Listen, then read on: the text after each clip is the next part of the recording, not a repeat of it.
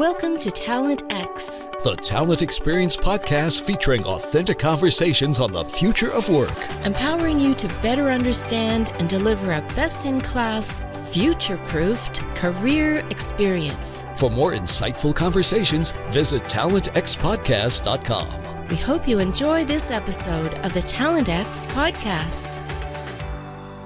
Afternoon. You got Rhonda Taylor here, um, and today we're on another episode of Talent X. We have um, a guest, Chris Havrilla. Chris is the VP of HR Technology and Solution Provider Strategy at Deloitte Consulting. Um, Chris is just a hardcore, you know, HR technology solution provider, strategy person. Um, she is she's no stranger to the space. She's a well respected analyst um, before she ever joined Deloitte. And Chris and I have worked on several projects in the past. So, Chris, I probably didn't do you justice. Tell us a bit more about yourself and welcome to Talent X. Oh, thank you so much. It's really good to be here. Um, you know, I most people would would like look at my like LinkedIn profile or something and, and probably call me schizophrenic. But um, I think in a nutshell, I you know I, I solve problems for living, and it's and it's taken a number of different forms through um, whether it came from a, an IT direction, from a, a functional HR direction. You know, I had a full functional career in HR uh, from a, a product and a business perspective. There's probably not a way I haven't covered it. So um, I really kind of built um, what I would call a, a little niche for myself and and how do I pull all those things together? Like when you start thinking about the outcomes we're trying to get with tech, um, you really do have to sit in the middle of the business and all the products and all of the tech and all of the you know the functional things that we're trying to do. And uh, so i sit there and I, I kind of liken myself to a conductor or maybe it's a translator from all those different languages. But anyway that's that's kind of what i do. But i've always been a geek at heart. I love seeing how tech and data can come together and make a difference for companies so. And and i i i am always amazed at you because you are a software engineer, correct? Uh, yes, that's exactly how I started. As a matter of fact, I studied AI in college. That was my concentration, at which, you know, uh, luckily nobody can see me on video, but I th- then it would date myself automatically. But uh, that was back in the 80s. And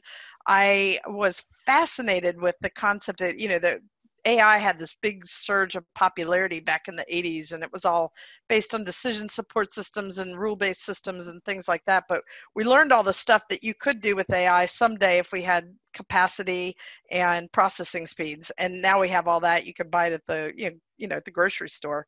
Um, what were big capital expenditures back when I was, you know, in college and and so yeah i've always been a geek at heart and a lover of uh, the power behind data and what it could do for us once we had it and now we have a ton of it. I think last i saw we've got you know nine times more data in the last two years than has been generated in all the time before that so oh, it's oh, exactly. a cool way 30 years later now to finally you know do what i learned in college but yes i came out as a software engineer and and uh and i'm a reformed one so hats off to an you an evolved one yes yes yeah now we're going to go to data in, in, a whole new way because you know yeah. in the past we've always thought of talent as being a, a soft topic yeah. But now talent, and especially now, I'm going to pivot down to talent marketplace yeah. has become very data driven. Yeah. Um, and uh, and there's so much going on in this in in this area of HR that a lot of people are confusing the definition of talent place, uh, talent marketplace. And I think you know, first of all, I would love to get your definition of what it is, and and how it's what the role it's playing in today's HR ecosystem.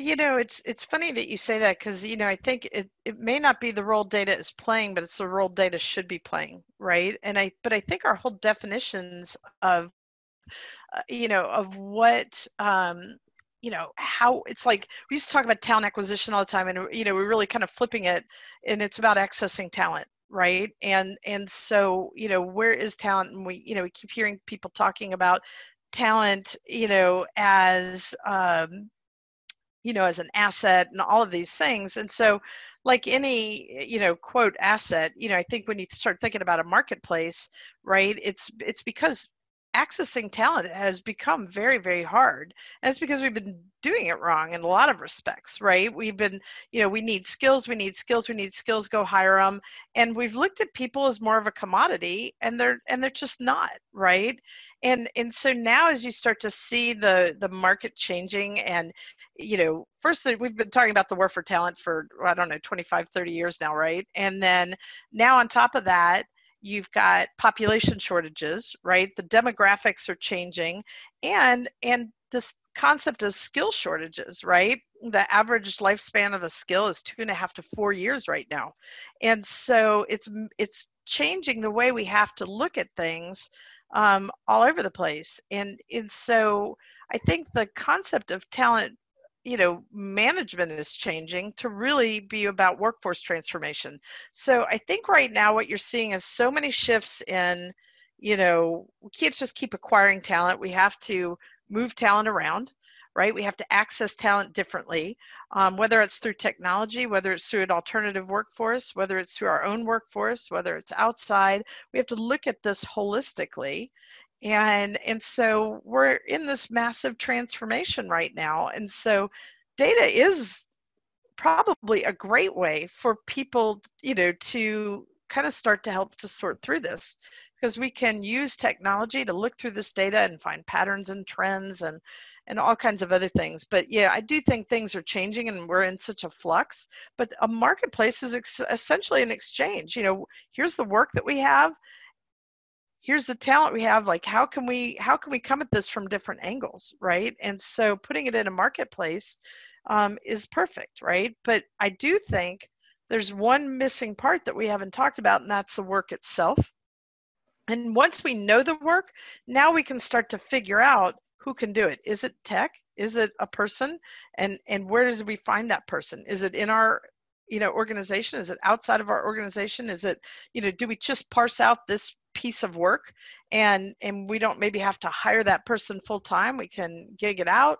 So you know i just think that's where this marketplace comes into play because this is where you can start to bring all those pieces together and have an exchange however way you want to try to approach it oh and you mentioned you mentioned one one area that's really relevant in today's marketplace today's marketplace mm-hmm and that is with COVID, we've seen a lot of cutbacks. We've seen people going furloughs with the promise of being called back again. Right. Um, and and chaos has erupted because all of a sudden, jobs that were there, there's no longer the people to fill them.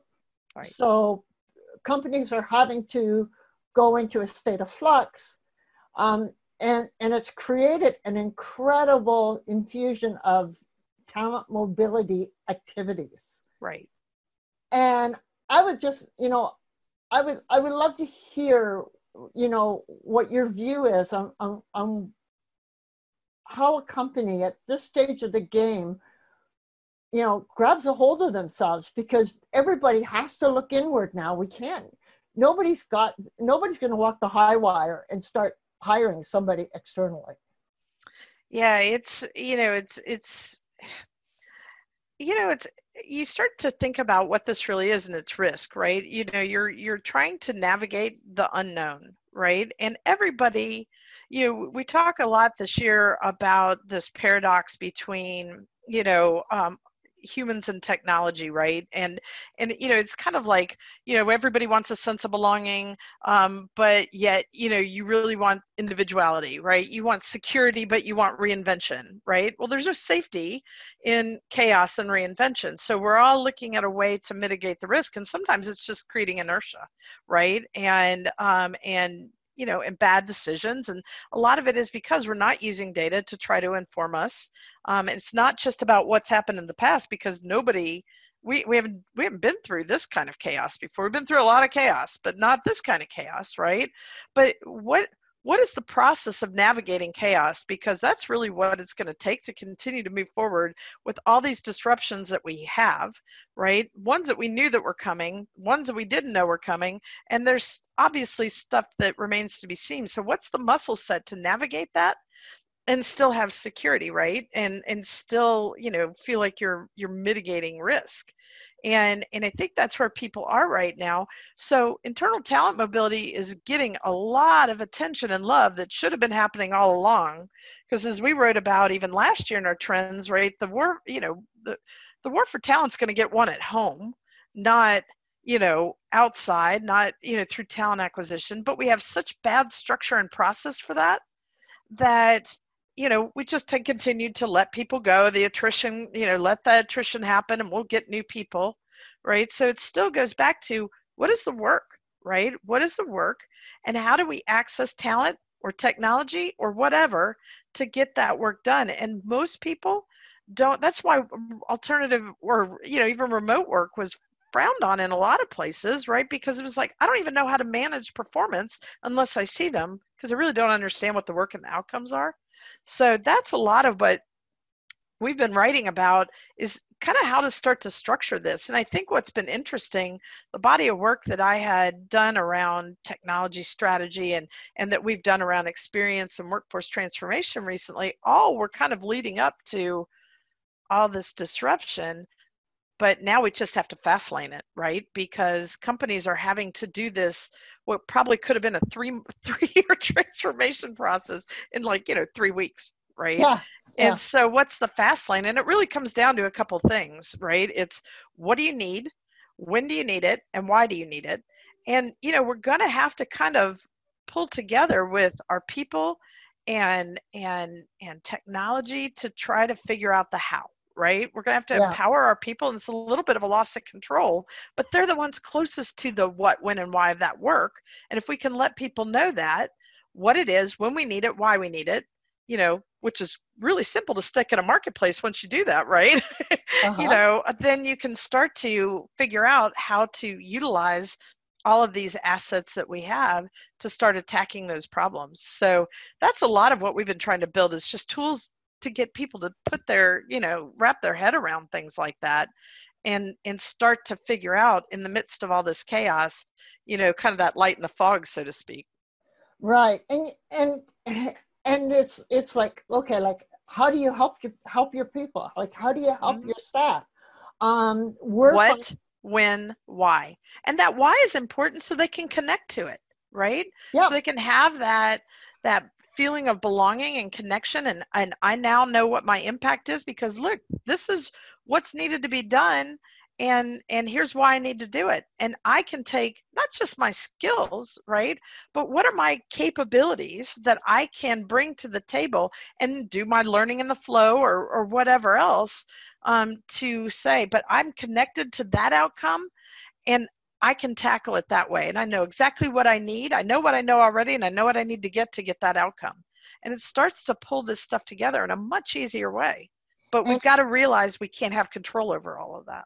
Yes, and but a company has to be able to provide the opportunity yes for the employee to gather that information yes and to exactly. and to grow into their roles yeah um, whether it be gigs or working with a mentor or or um, or maybe just with an LMS system and then have the LMS system. Right.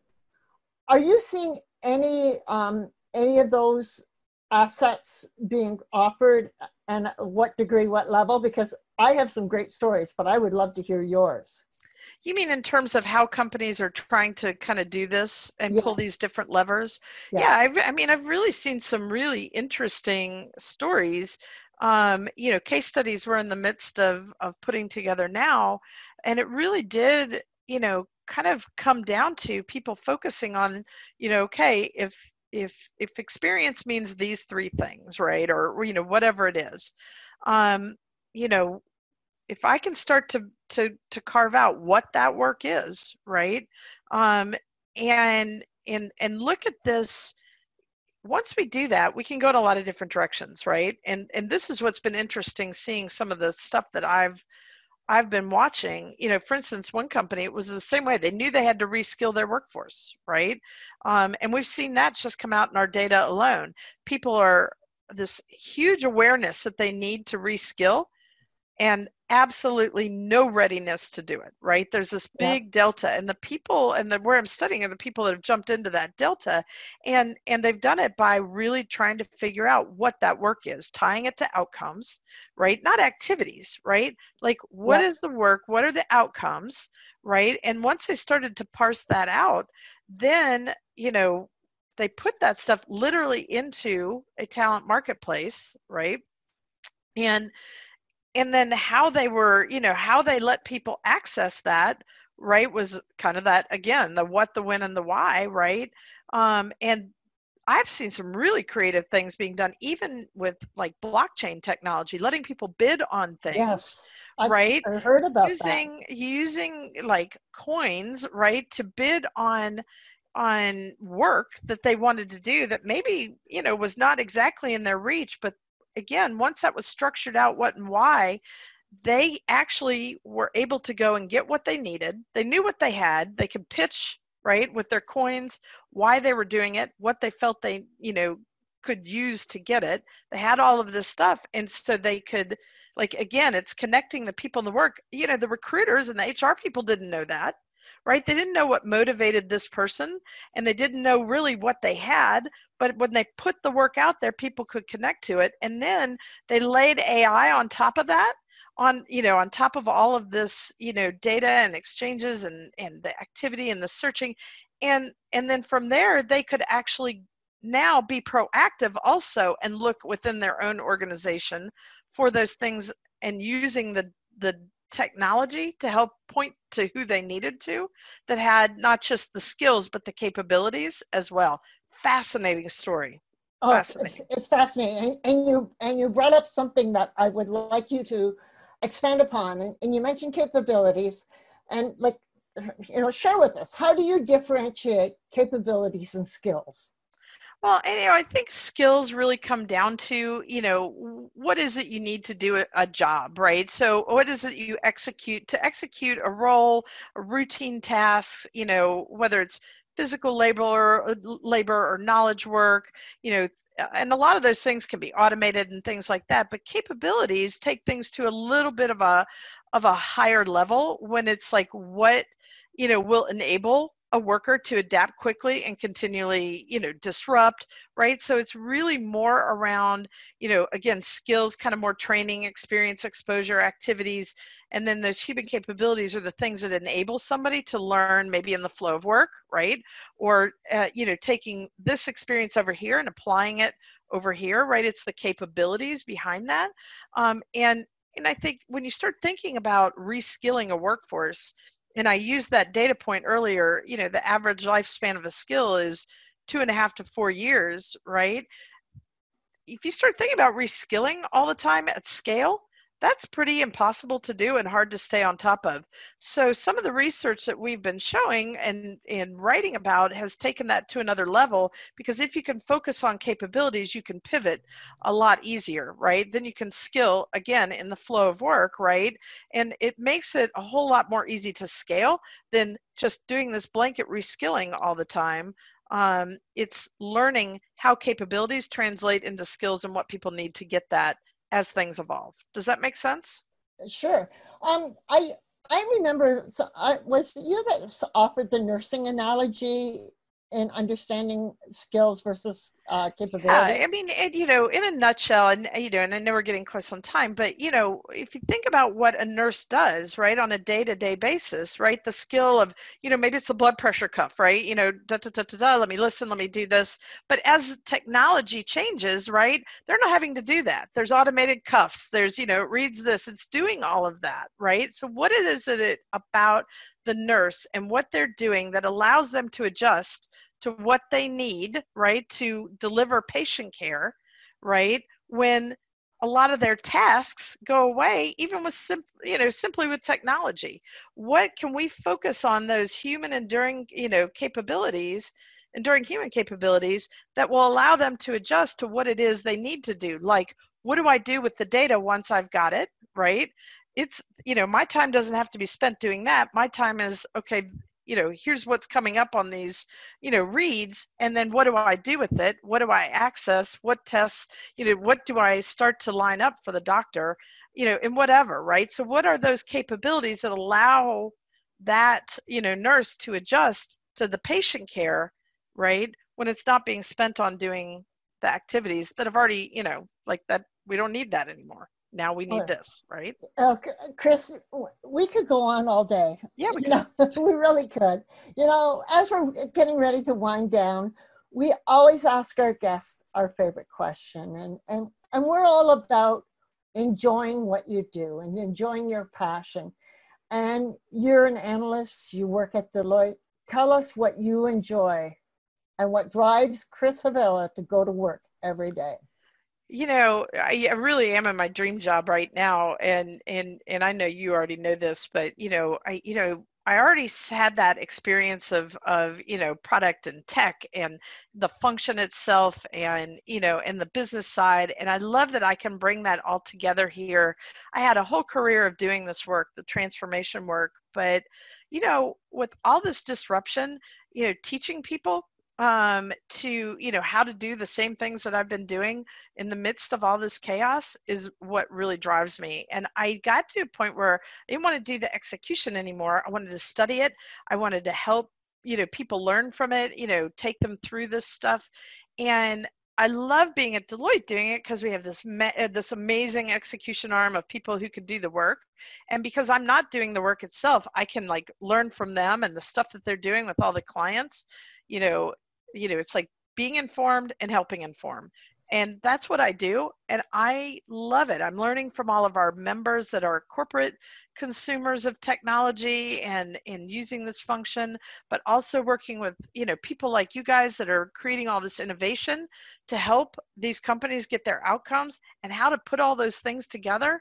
Oh my god it's a crime that i get paid but don't tell my company that. But i love love what i do hopefully they're not listening. You know. Well chris chris havrilla from detroit deloitte. I would really i almost said from detroit. I know. I'm a georgia uh, peach atlanta all the way. Atlanta all the way exactly. Um, chris i want to thank you so much for joining us today. It's been such a pleasure. Is the pleasure was all mine, my dear. Thank you so much. And this is Rhonda Taylor from Fuel 50 and the TalentX podcast saying, you know, stay safe and we're all in this together. Bye all. Thanks for listening to this episode of the Talent X podcast. For more talent experience and future of work conversations, visit talentxpodcast.com. Follow us on Twitter at TalentX Podcast. Or join the conversation with hashtag TalentX Podcast on Facebook, Instagram, LinkedIn, or Twitter. TalentX, the Talent Experience Podcast, was brought to you by the fabulous Fuelies at Fuel 50.